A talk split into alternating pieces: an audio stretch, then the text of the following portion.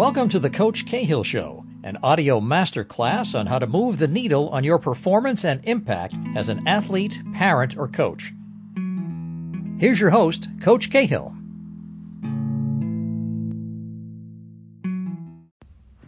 What's up, Coach Nation? Coach Cahill here to talk to you about building team culture as a new coach with East Lee County High School head football coach PJ Gibbs in Florida. Coach Gibbs brings a wealth of experience to today's conversation, from being a USA football master trainer to being on staff with the U.S. national football team to coaching Team Japan's national football program. He's also a student of the game with two published books, which we will link to in the show notes called The Right Defense for You, volumes one and two. Enjoy. All right, coach. So, what's one thing you believe about coaching that most people disagree with you on, but you think is important? Uh, I think one thing that it, in today's generation that uh, probably it's kind of like a love him or hate him type of thing is is honesty. Uh, I think that's something that um, you know people try to. I think a lot of people in in, in our industry, not not so much coaches. I, I think there's people that are outside influences that want want want to tell kids what they want to hear. Yep. Uh, where I think today more than anything, you need to be upfront and honest with kids because obviously with you know social media and the kids getting their self gratification through that you know, it, it, you know, it almost makes it like, um, you know, just they need to be told the truth, and and, and the truth, uh, you know, it, it's going to hurt more than likely. But at the end of the day, you know, we as football coaches are getting these kids ready for life after football. So the more truth you can give them, I think you're doing them a great service as a football coach. And have you found that the kids that you have coached over your coaching career have changed in certain ways over time, maybe the past decade or so? I, I think so. Uh, you know, I, think social media has a lot to do with that. I mean, I can remember, um, you know, 10 years ago, uh, you know, being at my alma mater, Manasquan High School in New Jersey. And uh, mm-hmm. we, we're very football rich tradition, small town, like, uh, well, you know, we always call it like a Norman Rockwell painting. Like you were kind of in like that little 1950s Americana um, slash varsity blues thing going on. And it was just, uh, you know, a different kind of kid. And then you obviously you get the social media today. And I think I saw a great post on on Twitter, you know, just reading through, through some stuff the other day. Um, I forget who it was from, but um, you know, a lot of people were talking about like these seven on sevens and competitions and one on ones, and you know how kids won't go as hard as they should because they're afraid of getting recorded and getting or dogged on. You know, I, I think that's that that's I think the biggest changes. Kids are more concerned with their with their self image mm-hmm. rather than just going out and competing for a starting spot or competing for you know uh, for their teammate. So I, I think yeah definitely there's definitely been a change in the last 10 years.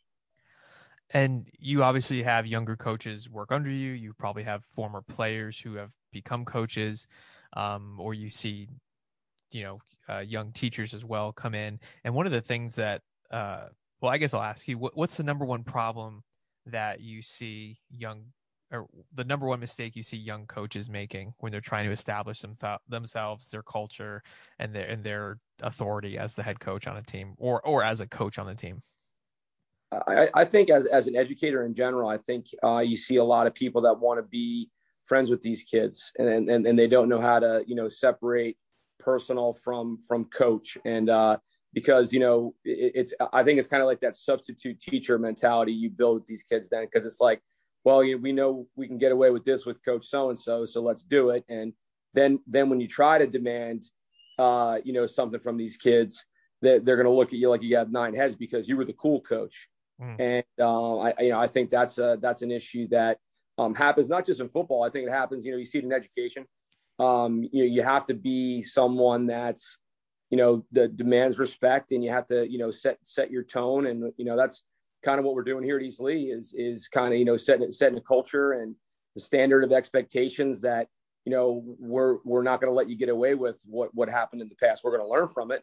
You know, we're not going to live in it. We're going to learn from it. But um, I think that substitute teacher mentality would be something that um, young coaches should definitely try to avoid. I had a mentor that I used to coach for and we were talking exactly about this because I was a new teacher in the school district. I was getting my head kicked in by these kids, and uh, he was came into one of my classes and he just goes, "Man, when you do for one, you do for all." Mm-hmm. You know, mm-hmm. so so whatever. If you let Johnny have his cell phone out, you just told 29 other kids in the class cell phone out is cool now. Mhm. Um, and I think that's hard for a young coach to understand that there's a, they don't need more friends. No. You know, they need somebody who's going to demand them, you know, hit a higher level of performance or be, you know, at their full potential. Um, and there's always that tension over like wanting to be liked. I think you're liked in retrospect, you know, Yeah. as a coach more than you are probably in the moment. Um, what if I were to walk into your program at like a lift or a practice? How would you describe the culture of your team, or or maybe like the the, the final vision of where you're, you'd like your team culture to be at? How would you describe your your? Well, I think if you walked in, if you walked into our weight room, uh, you would see, uh, you know, coach. You know, I'm I'm someone that delegates authority. I think I think at any, any leadership role, you have to delegate authority. You have to uh, demand a high expectation of yourself, and you have to demand a high expectation of your coaches, and explain what their job is. You know, like, don't just say, "Hey, go do hang cleans." You know, well, what what are your expectations of of what the hang clean should look like? You know, and um, if you walked into our weight room, you would see three stations going with a flex and mobility station across the hall in our in our hope room, and and 15 to 20 minutes, and we're moving. You know, the, the thing for us is teaching these kids a sense of urgency. We always got to be moving. Uh, we don't walk on the field. If we walk on the field, we stop and we run. Uh, you know, it's it's it's setting that tone. So you basically condition them to understand that when you're in football, and how it's going to translate into life like you know you're going to demand accountability. You're going to you're going to demand that they respect everyone from the the janitor to the principal the same way. And um, you know I, I think it's also setting the tone with how you handle discipline. I think you know coach bowden used to say like you know if you have too many rules you're going to dig yourself a hole. And i think every situ- situation you have to handle is fluid because it is. I mean every kid is different and, and you know how you want to handle that stuff. But you know our culture is a culture of high expectations accountability and also you know making sure the kids understand that foot the football skills we're going to teach them are going to get them ready for life after football. And it's it's interesting you said like you mentioned the janitor how you treat the janitor or the secretaries. I just talked to one of the coaches over at fiu and he mentioned that he one of the things that he rates most highly on a kid's uh, recruiting profile is what's the initial reaction the secretaries and janitors or maintenance staff of a school have of a kid that they're recruiting. And if they give you a look, you know, that's it's usually a red flag. Mm-hmm. Yeah, there's there's no doubt about that. You know, and I've I've run recruiting at the, the you know this is my third high school in Florida. Um, I've I've run the recruiting, and and that's one thing I tell the kids is you know they're not just going to talk to me. You know, especially you know the the higher level kids. You know, they're going to go around. They're going to talk to the principal. They're going to talk to the AD. They're going to grab a teacher in the hallway and say, how was this kid in class? Did you ever have him in class? Was he on time for class? And then you get the, you know, the kids that have an opportunity to make that jump to the to play on Sunday, and then it's like they're the, those teams are sending letters to like your third grade spelling teacher, you know, because they they they want to know all this stuff about you because you that you were you were a three hundred fifty thousand dollar investment in college. Think of what you are at the NFL level, you know. So um, you know, I think you know instituting that and, and letting the kid making sure the kids understand that you know well, I had a kid in my office today. We were talking, and I have to understand. You have to understand now that you're so and so the football player. So, like, if you screw around in math class, they're not calling your English teacher; they're calling me. You know, because because you know I've set that tone with the faculty that I will handle our kids. You know, and and and then that will be not that screwing around in class will not be tolerated because that is a direct reflection of our program, and that's not something that we want at East Lee. Sure. And to flip over to recruiting a little bit more, um, what's your biggest pet peeve as a head coach when you're, or I guess what's the what's the greatest, what's the biggest misconception that you find you have to continually dispel for parents and players who you're trying to help out and help through the recruiting process? Man, I would say um, I'm all for competition. I really am. If you want to go out and compete um, at, at camps and stuff, um, you know, I'm all for that. I, I think these ratings, you know, that, that, that the guys are concerned with, you know, here's the deal. If you're a great player, with, with what we have in social media today and how huddle and quick cut and all these systems are with their highlights and all this stuff, signing day sports, they're going to find you, you know? So I like, I, to me, it, it's, it, I have to kind of bring the parent, a lot of the parents back down to reality that like, hey, listen, they might not go FBS, they might go D3, and that's okay. But the bottom line is, and this is kind of going back to the, your first question, you know, with honesty, I, I, what you see is what you get. I, am going to be, you, you, may not like what I'm telling you, but I'm going to be honest. It's 22 years of experience and the relationships that I built with college coaches. It, the, the ultimate goal for you as a family is the number zero. It's how can we get you to college for free using football as a vessel for your education? Because 1% of the high school football playing population will play big time football on Saturday. Half of that percent will get an opportunity to play on Sunday. So when you break it down for them in, in, in tangible, they some of them get it, others of them don't. Right. And it, like my whole thing, my thing usually is like, well, you know, we, we want to look at a preferred walk on. We'll get you if you can afford it. The, the, the football program doesn't care because you, you're not costing them any money. So you know, a, P, a PWO at a, at a, at a at a ACC school or whatever, if you can get into the school and you want to pay, they'll take you because it's not costing them anything. Right. You know, so I, I would say like don't concentrate so much on on the hype train. Like just uh, do more, say less. You know, I, I think I think that would be something that I, I, I you know I usually push to a lot of these kids. But again, I'm all for competition. If guys want to go, hey coach, I want to go to you. You know, especially after after this past year, if guys want to go out and go to camps and compete. Man, I'm all for that. Mm-hmm. And um, as a as a carry on to that piggyback on that question, um, have you? What's your take on uh, recruits committing then decommitting or or uh, the the sense that I get and I'm sure you probably feel this too when you're it doesn't really matter that kind of the stereotype with like the current generation is like they're really wishy-washy. They're not sure exactly what they want. And i mean listen who really knows what they want as an 18 17 year old kid for sure. Uh, but through things like social media that natural tendency has been cranked up and amplified a thousandfold. And college coaches are often very wary about okay, like you said you committed, but am I going to get a text like a month later that you decommitted to go somewhere else? You're going to, if you encounter some adversity, are you going to hop in the transfer portal the, the first second that happens?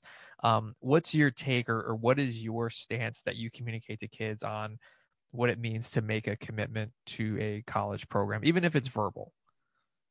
Well, I mean, I always tell, and again, we're talking, we're going to talk pre-COVID. I've always told kids, if if a college is interested in you, and you like that college, you need to go up and visit. You need to drive around. You need to see what the town is. Um, you, you need to know what what you, because you're going to be there for the next four to five years. So find out how far you are from a major city if you're not close to one. Where's the airport? Where can I go to eat? What, you know, what can I do to hang out with my friends? My family comes up. Where can they go? Drive around and, and get to know the town, the people in the town. Like go up there for a weekend and and see if you like it. Um, as as far as a commitment goes, I mean, I always set, tell the kids what the coach, you know, you know, I got offered by so and so. All right, coach, I really like this. Okay, well, you need to ask that recruiting coach that or that position coach that offered you is that a committable offer? Because we know that colleges will just throw out offers, you know, and they're non-committable. But what if that kid really likes that school? You know, and he want well then no, we don't have a off we don't have a spot for you. Then why'd you offer? You know so um i would say like for for me it's if you're going to make a commitment you better be 100% sure. Now again there are things that are extenuating family member gets sick or what have you.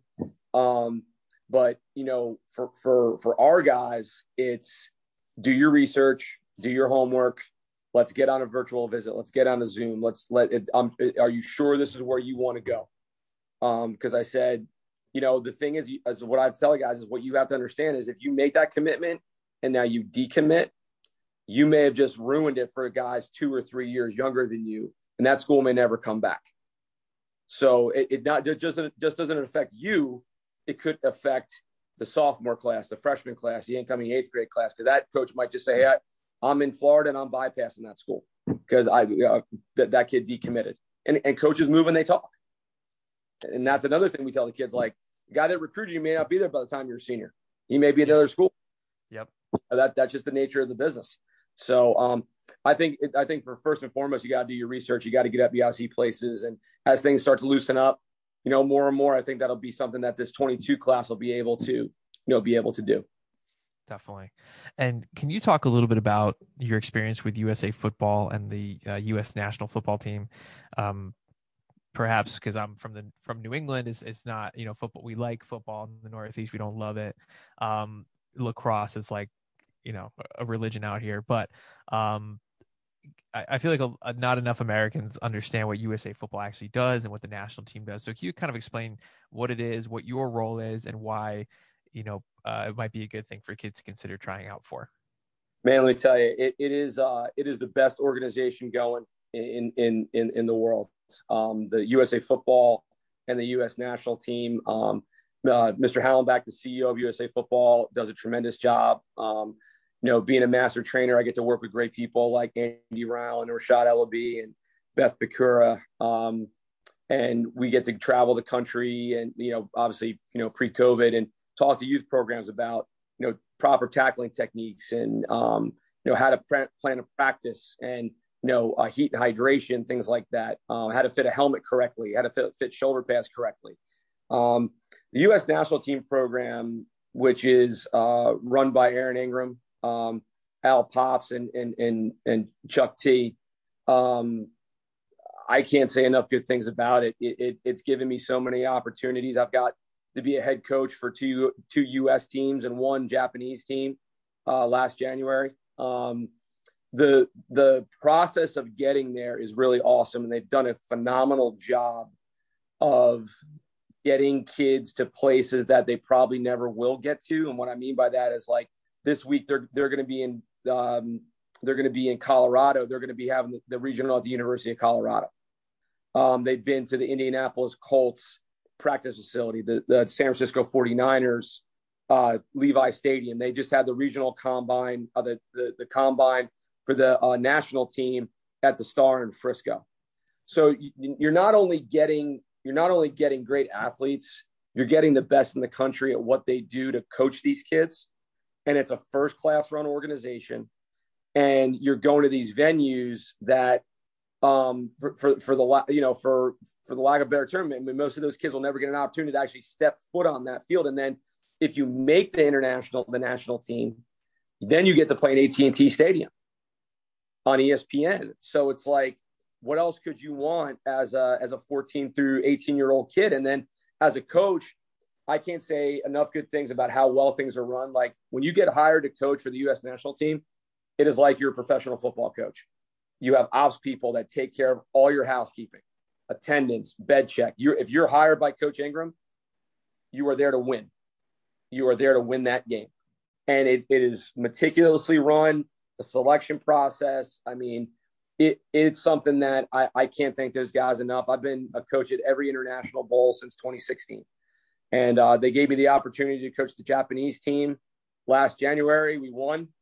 Yeah. You know, uh, so, um, but um, they let me pick my guys, my staff, and it's just awesome. I, I, think any kid, and the cool thing is, is that it's it's not it's not a combine. It's, yeah. it, it's a fundamental camp. So you're going to it's, like going to a practice. You're going to position coaches. You're doing drills. You're doing seven on seven. You're doing one on ones you're doing um, pass blocking, O line, D line. Um, you're doing team stuff. You're learning how to do the heads up tackling. Uh, you're doing competition. So it is like a, a weekend of football practice. And it, like I said, I can't say enough good things about those guys, man. They, they are great dudes. Um, you know, Coach Ingram actually did the, the first uh, forward for my book. Um, he's a dear friend of mine, man. And I, I wouldn't be here I, where I am today without Aaron Ingram. And so it seems like um, you know, obviously he's a he's a mentor for you. Um, and I think I find like a lot of successful coaches, high school, college, uh, even players, like eh, they have really good who luck. Like they they just kind of stumble into these mentors who just yeah. you know decide, hey, you know, I'm going to help this guy out. What would yep. be the one uh, lesson that Coach Ingram taught you or, or, impact just one way, but like the most impactful way that uh, he has helped you as a mentor? Uh, I would say um, when I was interviewing for this head coaching job, uh, I got on the phone with him and uh, just kind of picked his brain. You know, he had coached at the, the, the collegiate level for many, many years. And um, I, i have been on two other interviews and made it to the finals and not got it down here. And I was like, you know, what am I missing? You know, he's like, hey, listen, He's like, sell yourself, sell your program. He's, he's like, you've done it at a high level for us. He's like, go in there and just knock it out of the park and just be yourself. Don't, he goes, don't, don't try to do more. Cause he goes, he said to me, he's like, because the same thing you're going to ask of the kids, you're not going to ask the kids to do more than what's expected of them. So don't try to try to bl- blow the doors off. Just be yourself, relax, sell your vision, and you know, knock on wood, you know, ended up getting offered the job. So that that was some great advice from coach. And as a coach, you have you said you, you mentioned you had 22 years of experience, and maybe there's younger coaches listening or, or players who want to get into coaching eventually. Um, coaching is a lot of network and life is a lot of networking. Yeah. Um, what would be one piece of advice you would give to an aspiring young coach on how to best make connections with other coaches and grow their network?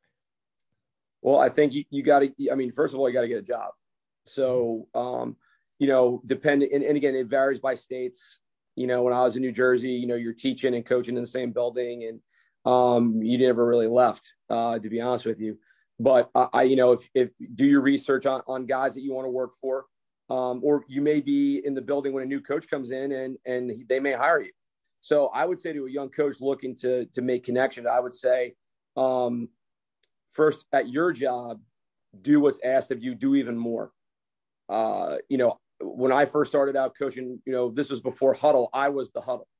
I was the guy that did the breakdown. I did the ODK and the down and distance and the hash. I mean, that, that I had a. I had a spreadsheet on it. I mean, that, that, that was me. Um, you know, I would say be willing, be willing to do anything and everything, um, and and and just work hard. Now, as far as the, the connection piece, um, when this stuff starts clearing up, and in most states, most states down here and in, in the Midwest, like in Texas and stuff, that's going to start clearing up more too. Get to conventions, have business cards, like don't. But my thing is, don't be afraid to talk to people, and don't be afraid to ask for anything because the worst thing someone can tell you is no you know, because at the end of the day, you're just trying to get yourself better. And, um, you know, I can't tell you how many guys that, you know, I've, I've just asked like, Hey, you know, I, I saw you, you know, do this on Saturday. I reach out to them on social media or I got their number from another coach. And if, if they, you know, if they give it to me, great. If not, I'll just move on to someone else. Like, you know, just, just, just go out there and put, don't be afraid to put yourself out there, you know, sure. um, and, and just be who you are. But I think that also comes to to bring back to players, and we're kind of ping ponging between coaches and players. But you know, a lot of kids in the recruiting game are afraid to hear no because it's the first time in their life they're they might be told no, and that's part of it. But also, you kind of have to help kids and, and maybe younger professionals understand. You know, oh yeah, they might say no, but what if they say yes? You know, it it it's it could go 50-50. Um, you've obviously thought a lot about your culture. You're very meticulous. You're very well spoken. Um, I'm curious, where do you see football going as a sport in the next 5, 10, 15 years from a from a New England standpoint, where kind of where I'm coming from in Connecticut? You know, it's the, the numbers are drop the numbers were dropping even pre-COVID. You know, most of the even the bigger public schools out here, like uh, uh, you know, Darien or, or New Canaan, maybe you've heard of those places. You know, they they dropped their freshman teams for the first time in since anybody could remember. Now it's always kind of back and forth, but this for a couple years there haven't really been dedicated freshman teams anymore. Um, so I guess like where do you kind of see football going in the next in in the near future? Well, um, so you bring up Connecticut. So my college teammate uh, James Liver is the head coach at Enfield High School. Okay. Uh, yep. So James, uh, yep, James is a college teammate of mine, doing a great job out there. Um, you know, to be honest with you, I, I, I don't see I don't see it going away. Um, yep. You know, the, the whole freshman thing really doesn't really doesn't bother me. Like like our program, we're not we're, we're not going to have a freshman team, and the reason behind that is I did some research into the teams in Georgia and Texas. Um, I don't want to split my staff, so I want all our kids getting coached by varsity coaches. So I don't see that as as a negative per se um, because now what you can have is you can have your your freshman kids play JV. Um, we have a six quarter rule down here in Florida, where kids can play two quarters on Thursday night and then play play again on Friday. Um, so maybe that might be something that you know you guys take a look at. I don't know. Um, you know, and there's there's always going to be critics. I mean, the easiest thing to talk about is is head injuries. you know, but you know, when you look at the numbers, there's more head injuries in girls soccer than there is in football. But I, I will I will say almost every year I get, you know, we get injury notifications as teachers and it's almost always soccer. Yeah. That, like have the, has the most you concussions. Know, the thing is like you you know, you look at Saturday and Sunday. What's everybody watching in the fall? They're watching football.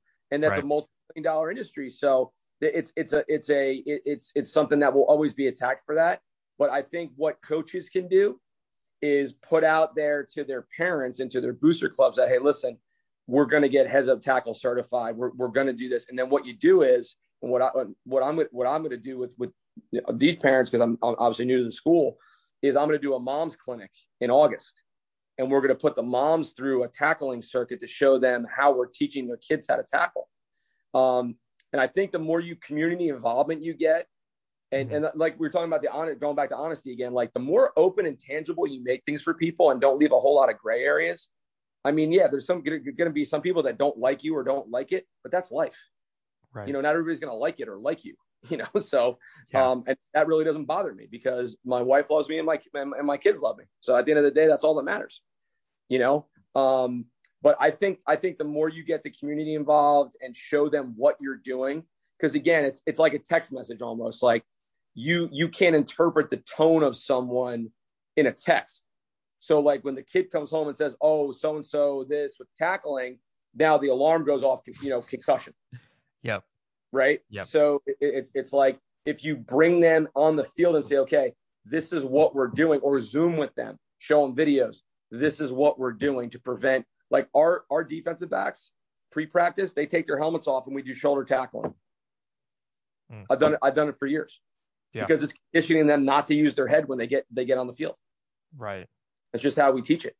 Um, right. but and, that, and that's a, that's a very effective way to do it because it's funny. I have a a, a, a guy was training who's a rugby guy. He's trying to kick pro, and like he he was obviously rugby you tackle, and he was like, yeah, like the injury rates in rugby aren't like as crazy, and we don't even use pads no. because you can't use your head as a spear if there's no helmet no, Rugby too. The uh, uh, at the youth level, it's illegal to tackle below the knee. Yep. So you're not so you're not teaching that that that ankle biter tackle. You know what I mean? And and um, you know, and there's so much out there today. You know, I you know, guys do like Vinny Digatano does such a great job with that stuff. Richie Gray, you know, Rob Curran, um, you know, like those guys are are phenomenal and they always put stuff out. Like Vinny does coach tube courses and gives you 80% discount because sure. he just loves tackling, you know, and, and it, yeah. like if, if you can't educate yourself with, with, with especially in, in the current virtual environment that we're in, you got to take a look in the mirror. yeah, no, and uh, there's there's unlimited resources, right? Um, and I think when and so I wanted to to pivot, and we'll we're kind of coming up on time here, but uh, two last things I wanted to make sure the listeners understood, you know, what what resources you had out there. Um, so tell us about uh the right defense, your your your book. You have your two versions of that book, and then what you got going on on CoachTube. Yeah, so uh, the right defense for your program, and then the, the volume two version of that. Uh, I did the first book in April of last year, and the second book in June, and uh, both run number one in the football coaching section for a couple weeks. And uh, the, the, first book is basically like my coaching journey and stuff that I learned at Manasquan High School and th- through guys that are mentors to me. A little bit about our practice planning with the Japanese team in January for USA Football. And um, the second book is more of a collaborative effort with myself, um, Eric Kasper, uh, Kasparovich, Adam Harvey, John Weaver, John Torrey, uh, Jason Mons, and Justin Kramer. Just kind of like, like I think one of the best chapters in, the, in that book is the is the fourth chapter where it was me, Kasparovich, and Harvey.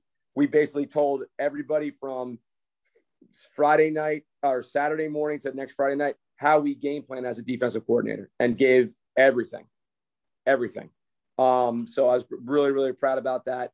The coach tube stuff is um, we ran the three high safety defense, the Iowa State version with the Japanese team. So I got a coach tube course on that, defending the triple option, leadership, recruiting. Um, there's a bunch of stuff on there, man. And like I said, I'm I'm an open book. If guys ever have questions, I love to get on and talk football. You know, so that that that, that stuff's out there for guys if they want to take a look.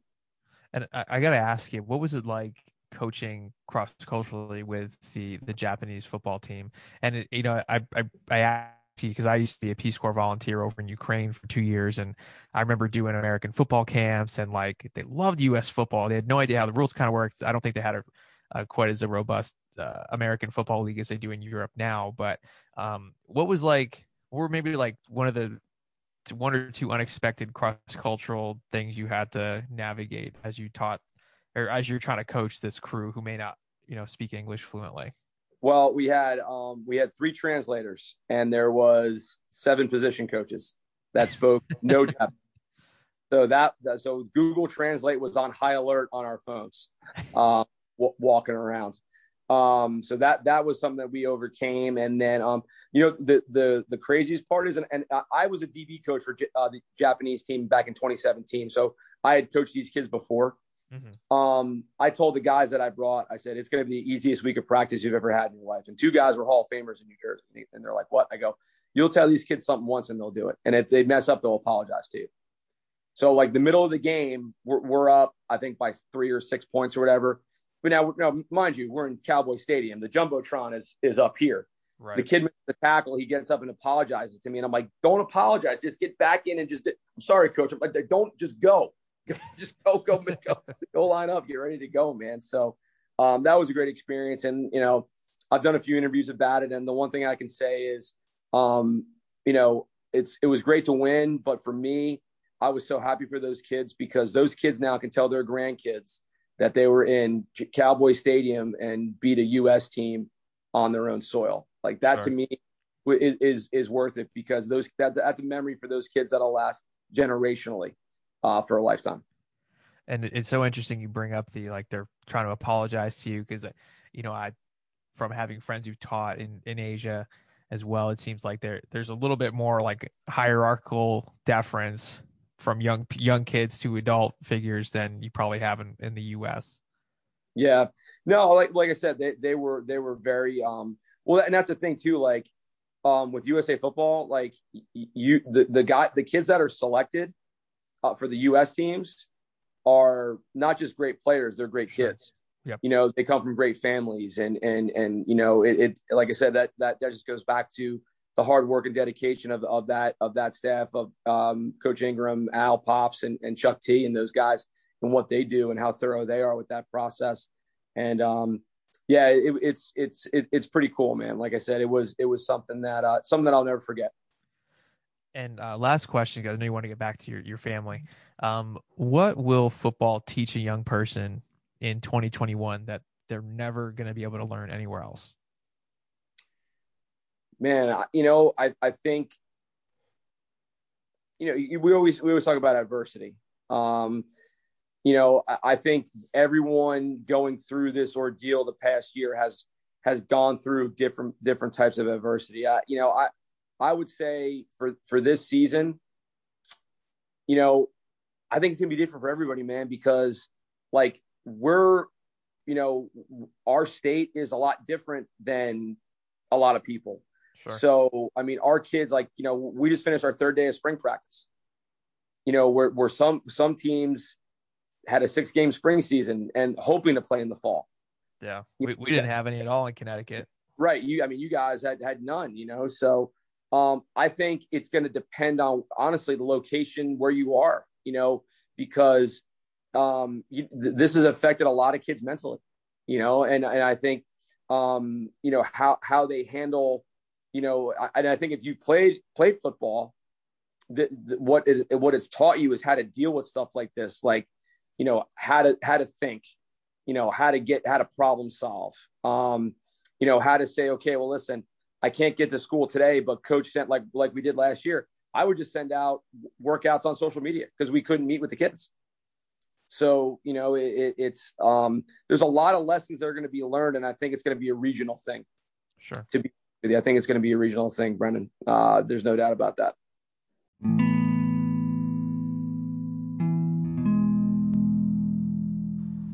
And here's the out. Thanks for listening to the Coach Cahill Show. If you found today's show inspiring or helpful, please write us a review on Apple Podcasts or share the show with a friend. Reviews and ratings are what help us continually attract interesting and engaging guests like the one you heard today. Remember, referrals are the best compliment.